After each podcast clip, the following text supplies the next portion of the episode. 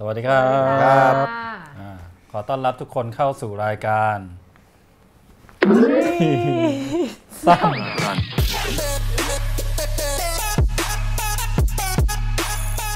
อ่าวันนี้นะครับกลับมาพบกันเป็น EP ที่ 27 แล้วครับ ก็กลับมาอยู่กับพี่ป่านทิติมีแต้มอีกน้าคป่านรั้งหนึ่งนะครับน้าป่านลูกพี่ อ่าเป็นน้าป่านของพวกเรานะครับน้าป่านผู้ผู้ผู้อะไรดีวะ ผู้อะไม่ใช่เมีย เป็นตัวผู้แบบนี้ก็เล่นได้เหรอวันนี้น้าป่านจะมาชวนพวกเราคุยเรื่องอะไรครับ นึกถึงตอนนี้มันก็คืออะไรล่ะ นึกถึงหน้าใคร นึกถึงนึกถึงใคร หน้าท่านผู้นำเฮียก็ลเฮีอยยเฮียขึ้นตั้งหมาลักก่อนยังไงนะอ๋อนึกถึงหน้าท่านผู้นอ่า22 พฤษภาลุงตู่ลุงตู่อ่าครบ 4 ปีคสชพอดี อย่างวันที่เราอัดรายการกันอยู่นี้ก็เพิ่ง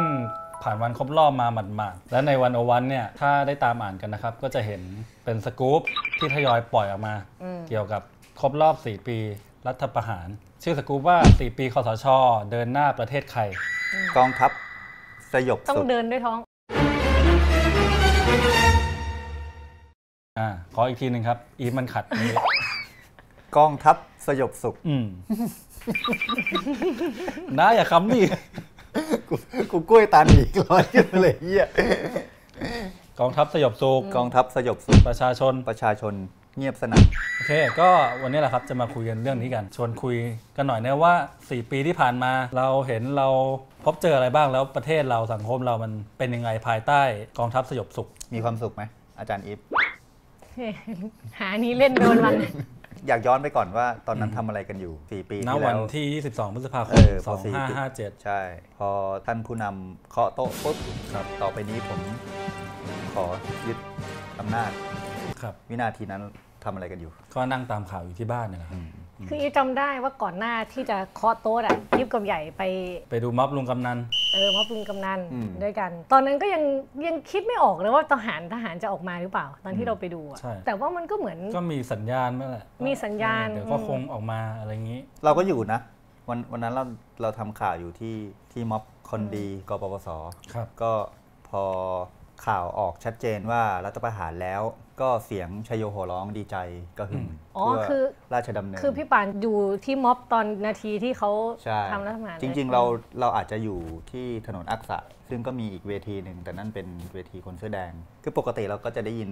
เสียงของการไม่พอใจเนาะเวลาอืมคือถ้าแบบรัฐประหมีรรัฐประหารปุ๊บเนี่ยแน่นอนว่าอืมมันย่อมเป็นเสียงที่ไม่พอใจมากกว่าพอใจอืมแต่วันนั้นที่พี่ป่านเจอก็คือ โอ้ดีใจเลยเหมือนเหมือนเหมือนแมนยูยิงเข้าหนึ่งลูกแล้วก็แฟนบอลก็ลุกขึ้นเฮอืมเราก็ทำข่าวไปนะ ถ่ายรูปไปเห็นแกนนำกปปสคุณถาวรเสนเนียมอือฮึคอยดูที่ชุมนุมอยู่ สักพักก็รถ ขอสมกมาจอดรับมวลชนกลับภูมิลำเนาอืมบริการตลอดทั้งทันคืนทีทันนั้นเลยอะนะเออคือคือเราว่าเขาน่าจะเตรียมไว้อยู่แล้วพระอาทิตย์ยังไม่ทันตกอะ่ะอืมครับรถขอสมกก็เข้ามาจอดเต็มลานพระบรมรูปทรงม้าอืมอืมเป็นอารมณ์เหมือนยกภูเขาออกจากอกอ่าฮะด้วยความผ่อนคลายครับปราบปลื้มอืมยินดีปรีดาอืมสุขขี พอแล้วไหม ไม่แต่อีว่าในในบริบทสังคมไทยตอนนั้นอะมัน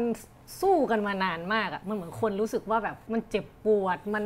หลายฝ่ายมันทะเลาะกันอะไรเงี้ยอีว่าการที่คนดีใจก็อาจจะรู้สึกว่ามันจะได้เลิกอ่าจะได้เลิกทะเลาะกันสักทีสงบสักทีอะไรอย่างเงี้ยอืมอย่างที่รู้กันว่ากฎอัยการศึกก็ให้อำนาจกองทัพอืมเต็มใช่รูปแบบ เพราะฉะนั้นก็ นับถอยหลังกันไปอืมถ้าจำไม่ผิดประยุทธ์ก็ยังออกมาพูดอยู่เลยว่าเอ้ยกฎอัยการศึกไม่ใช่รัฐประหารใช่อย่าเพิ่งคิดมากกันไป ก็นั่นแหละครับเย็บไว้ก่อนอืมพี่ป่านอีฟถามเป็นความรู้นิดนึงคำว่าไอประกาศกฎอัยการศึกเนี่ยในประวัติศาสตร์การเมืองไทยเนี่ยมัน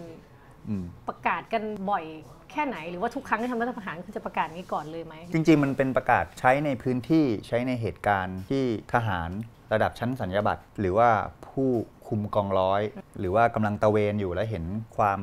ไม่ชอบมาพากลที่คิดว่ามีอาริราชศัตรูอะกำลังจะเอ่อก่อการอะไรบางอย่าง ก็ประกาศกฎอัยการศึกได้ มันก็เลยถูกตั้งคำถามว่ากฎอัยการศึกเป็นเครื่องมือของกองทัพที่ใช้เพื่ออะไรกันแน่ เอาอย่างเมื่อวานเลยก็ได้วันครบรอบ 4 ปีอะไรเงี้ยอืมมันก็มีคนอีกกลุ่มหนึ่งแหละที่แบบออกมาจะทวงคืนอันทำสัญญา อันนี้คนก็โหนกันอืมโฮโฮอะไรครับ โหไล่โอฮิวเออ ก็คือเขาก็อยากเลือกตั้งกันนั่นแหละ ออกมารวมกันได้สักพักหนึ่งไม่ถึง 2 วันเต็ม ก็โดนควบคุมตัวแล้วก็สลายกันไปอะไรเงี้ยซึ่งเป็นคนละภาพกับเมื่อ 4 ปีที่แล้วที่กลุ่มกบสมีมวลชนล้นหลามเต็มราชดำเนิน แล้วก็ชัยโยโหร้องกันนะ แล้วก็ศาลก็มีคำสั่งให้คุ้มครองชั่วคราวด้วยนะอืมหมายความว่าการชุมนุมเนี่ยชอบโดยกฎหมายพูดง่ายๆคือก็ไม่ผิดกฎหมายอืมไม่ผิดกฎหมาย ในขณะที่เมื่อวานภาพที่ออกมาในช่วงเวลาไม่เต็มวันอืมเนาะแต่ว่าก่อนหน้านั้นก็มีข่าวจากนายตำรวจ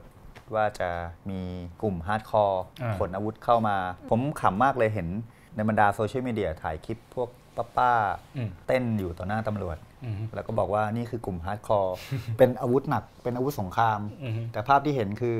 กำลังกำลังม่วนเหรอเออกำลังม่วนเหมือนเต้นงานบวชเหมือนเต้นงานขึ้นบ้านใหม่อะนะเออเออมันก็แปลกดีนะ ถ้าสังคมไทยโดยเฉพาะผู้มีอำนาจมองว่า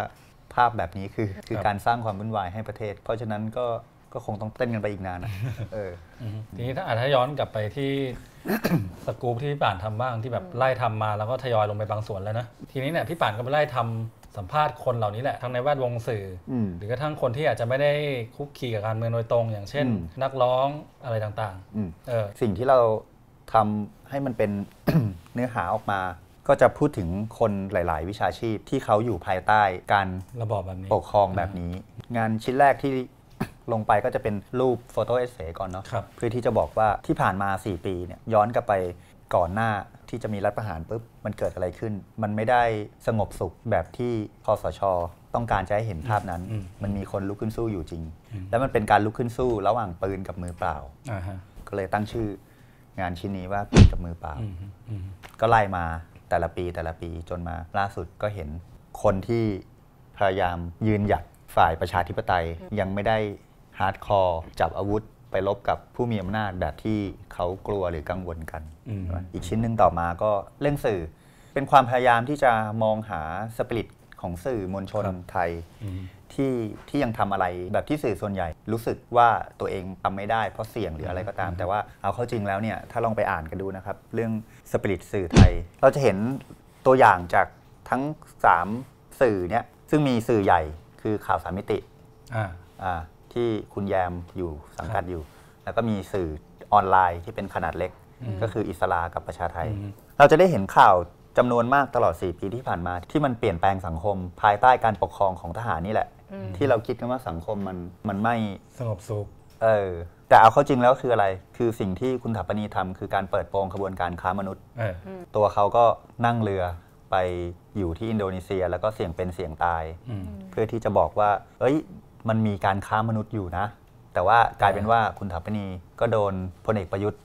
เรียกให้กลับมาเลยอ่าฮะตอนนั้นคุณถาปนีอยู่ที่อินโดนีเซียเนาะครับเรียกให้กลับมาแล้วก็ยังขู่ว่ามีปัญญาจ่ายค่าเสียหายไหม ถ้าประเทศไทยต้องขาดทุนเป็นอ่า2 0 0แสนล้านอะไรอย่างเงี้ยอืมในฐานะคนทำข่าวก็เขาก็ต้อง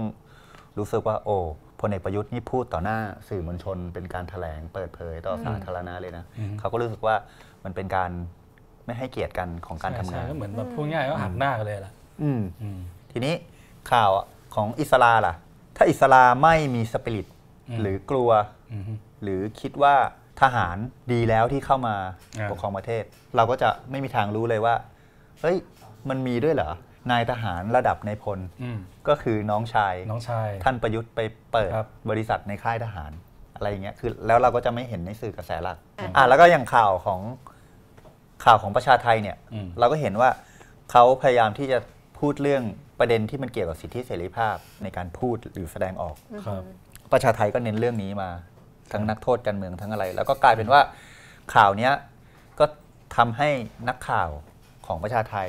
ถูกเรียกเข้าค่ายทหารไปตักเตือนอืมอืมแต่ว่าสุดท้ายแล้วมันไม่มีความผิดอะไร เพราะมันเป็นการเปิดประเด็นทั่วไปอืมแต่ว่าต่างชาติเขาให้คุณค่านะครับกลุ่มผู้สื่อข่าวไร้พรมแดนเนี่ยอืม ดึงข่าวชิ้นเนี้ยอืมไปทำเป็นเพลง เป็นโปรเจกต์ร่วมกันของค่ายเพลงในเบอร์ลินที่เยอรมันอืมโดยมีศิลปินบราซิล มาทำทำนองกับเขียนเนื้ออืมอืมแล้วก็รู้สึกว่าจะจอยกันกับประเทศที่ถูกเซ็นเซอร์เยอะอืมพวกจีน อียิปต์อุซเบกิสถาน เวียดนามอืมโปรเจกต์นี้ชื่อ The Uncensored Playlist ก็อืมเพลงเพราะด้วย ไปลองหาฟังได้เอจากอไหไปนไปหาฟังกันได้ search เข้าไปใน Google เนี่ยแหละเออ The Uncensored Playlist แล้วก็หลังจากนี้ One O One ก็จะลงบทสัมภาษณ์ นักดนตรี มือกีตาร์ชื่อดังระดับอ่าตำนานนี่ของแต่สังคมแต่ยังไม่บอกว่าอะเป็นยังใครไม่ขอบอกน่าสนใจมาก เด็ดเด็ดตัวละครลับอ่ามากมากทั้งสายแรปเปอร์ ชาวๆล็อกรุ่นเก๋าชาวล็อกออกจากบ้านไม่ได้เลยประตูล็อกเห็นว่าเครียดไงกลัวเศร้าก็เลยเนี่ยเดี๋ยวเดี๋ยวมันจะมีคนมาล็อกประตูกันเองแล้วเออแล้วก็นั่งคุยกันอยู่อย่างเงี้ยแล้แล้ววมึงไม่ได้ออกไปไหนอะแล้วก็ฝากนักดนตรีศิลปินนอกจาก กลุ่มนี้นะ ก็ยังมีคนที่เป็นผู้ประกอบการอ่าทำธุรกิจด้านมีร้านอาหารอืมอยู่ในพื้นที่เห็นประวัติศาสตร์ทางการเมือง การชุมนุมบนท้องถนนอืมมาตลอดครับหลายสิบปีอืมแล้วก็มีเอ่ออีกคนหนึ่งที่น่าสนใจก็เป็นคนที่ทำสตาร์ทอัพครับเขาก็เป็นคนที่ดีไซน์อุปกรณ์ที่โลกให้ต่างประเทศให้รางวัลมานะอืมแล้วเขาก็จะมาอธิบายเรื่องว่า สตาร์ทอัพของเมืองไทยเนี่ยแบบที่ภาครัฐพยายามจะบอกว่าให้การสนับสนุนเต็มที่เนี่ยอืมเอาเข้าจริงมันไปได้จริงกับระบบราชการไทยไหมอ๋ออืมหรือแม้แต่แรงงานที่เป็นแรงงานภาคอุตสาหกรรมเลย เขาก็พูดชัดเจนว่า พอรัฐประหารปุ๊บเนี่ยสหภาพแรงงานแทบไม่มีความหมาย ถ้าเป็นสังคมปกติ เวลาจะต่อรองกับนายจ้างเขาออกไปสไตรค์อ่าอืมปิดหน้าโรงงานได้ ต่อรองกันไปอืมฟ้องศาลให้คุ้มครองกันอืมชุมนุมได้ แต่พอวันนี้ล่ะ ก็คุณก็เจอพรบชุมนุมไง ใช่ใช่คือลงพูดง่ายๆว่าหยุดนิ่งไปทุกภาคส่วนทุกหยุดนิ่งทุกภาคส่วนและเครื่องมือต่อรองไม่มีอืมอืมแต่บางคนก็อาจจะบอกว่าไม่เห็นมีผลกระทบอะไรเลยดิบ้านเมืองก็สงบสุขดีอืมก็ยังใช้ชีวิตได้ตามปกติ รู้สึกปกติไหม ไม่ค่อยน้ำมันแพงอะอ่าคิดว่ามันก็ง่ายๆเนี่ยน้ำมันแพงน้ำมันกับข้าวน้ำมันน้ำมันแพกังญชา น้ำมันน้ำมันลำข้าว พูดถึงเรื่องอะไรไม่เข้าใจเลยพี่ สงบสุขไหม ก็สงบสุขดีนะครับ เบียร์ก็ยังมีให้กิน กัญชาก็มีบ้าง ไปหาจากที่ไหน หาจากคนแถวนี้ กูไม่เกี่ยวนะไอ้เรื่องนี้นะ เดี๋ยวโดนรวบไปเลยสองเออคน คือมันหลายเรื่องมากจนไล่ไม่หมดอะ ไม่รู้จะยังไงอะ มันมีคำพูดหนึ่งเขาบอกว่าสังคมที่สงบราบคาบอะคือสังคมที่ตายแล้วอะอืมครับ คือเผด็จการมันทำให้สังคมเรามันราบคาบอะครับ อย่างที่เราใช้คำเกรินสกู๊ปอะนะว่ากองทัพสยบสุขอืมประชาชนเงียบสนั่นไอความเงียบสนั่นเนี่ยมันก็บ่งบอกนัยยะบางอย่างอยู่ว่าเงียบแบบไหน มันเงียบจริงหรือเปล่าอืมมันมีโพลนะในเพจเรารักประยุทธ์หรือที่อย่างอะว่า พอใจกับการบริหารงานตลอด 4 ปีไหมอะไรเงี้ยพอใจสนั่นเลยนะใจสนั่นเลย นั่นมันก็เป็นเรื่องของสำนึกของท่านผู้นำไงครับแต่ถึงที่สุดก็คือระดับประชาชนจะอยู่กันยังไง มันจะเป็นเครื่องพิสูจน์เองว่าครับเรายอมหรือไม่ยอมอืมใช่ไหมอีว่าพอใจไม่พอใจมันไม่เท่าแบบว่า เราแม่งวิพากษ์วิจารณ์หรือว่าตรวจสอบเขาได้แค่ไหนอะไม่ว่ากี่รัฐบาลเราก็ต้องมีความไม่พอใจอยู่แล้วอะอืมแต่มันตรวจสอบได้มันวิพากษ์วิจารณ์ได้ไงอืมอันนี้แม่งโดนรวบอย่างเดียวเลยทำอะไรก็ไม่ได้ จริงๆมันสะท้อนนะ ล่าสุดที่พลเอกประยุทธ์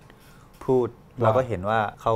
รู้สึกว่าการออกมาเรียกร้องของคนที่อยากเลือกตั้งเนี่ยทำให้อากาศเป็นพิษทำไมครับเอออันนี้น่าสนใจมากอืมเห็น BBC โค้ดคำพูดเนาะมันทำให้เห็นว่าเรามีผู้นำที่ มองคนที่อยากเลือกตั้งหรือประชาชนอืมเป็นแก๊สพิษ หรือเป็นคาร์บอนไดออกไซด์อืมอืมเพราะฉะนั้นเมื่อเมื่อเมื่อประชาชนเป็นแค่แก๊สพิษ หรือคาร์บอนไดออกไซด์มันก็ไม่แปลกสิที่ไม่ต้องเคารพกันอะ่ะเออก็คือถ้าไม่พอใจหรือหงุดหงิดมากๆก็เนี่ยเหมือนกับกวาดมือไปเงี้ยแล้วก็จัดการซะเออลงถังขยะไปอืมก็ที่เราคุยมาก็ประมาณนึงแล้วนะส่วนถ้าใครอยากได้แบบรายละเอียดเนื้อเนื้อเน้นๆเนี่ยอืมก็ตามไปอ่านในวันวันได้เหมือนเหมือนเคยอะพี่ป่านมีอะไรอยากฝากทิ้งท้ายไหมครับ ไหนๆก็ 4 ปีแล้วนะอืมชอบชอบผมชอบพวกพังมากเลยอะ่ะที่ออกมาเล่นคอนเสิร์ตกัน อ่าเมื่อตอน 12 พฤษภาครับ อืมที่หน้าอนุสชื่อรณ์งาน14ตุลา จะ 4 ปีแล้วนะไอ้ ก็มีคนบอกว่า ก็ครั้งหน้าก็เป็นจะ 5 ปีแล้วนะไอ้ ก็แค่เปลี่ยนตัวเลขไปเรื่อยครับๆแล้วก็ไปช่วยกันแหกปากพร้อมนิ้วกลางคมคาย คมมากเลย นิ้วกลางคม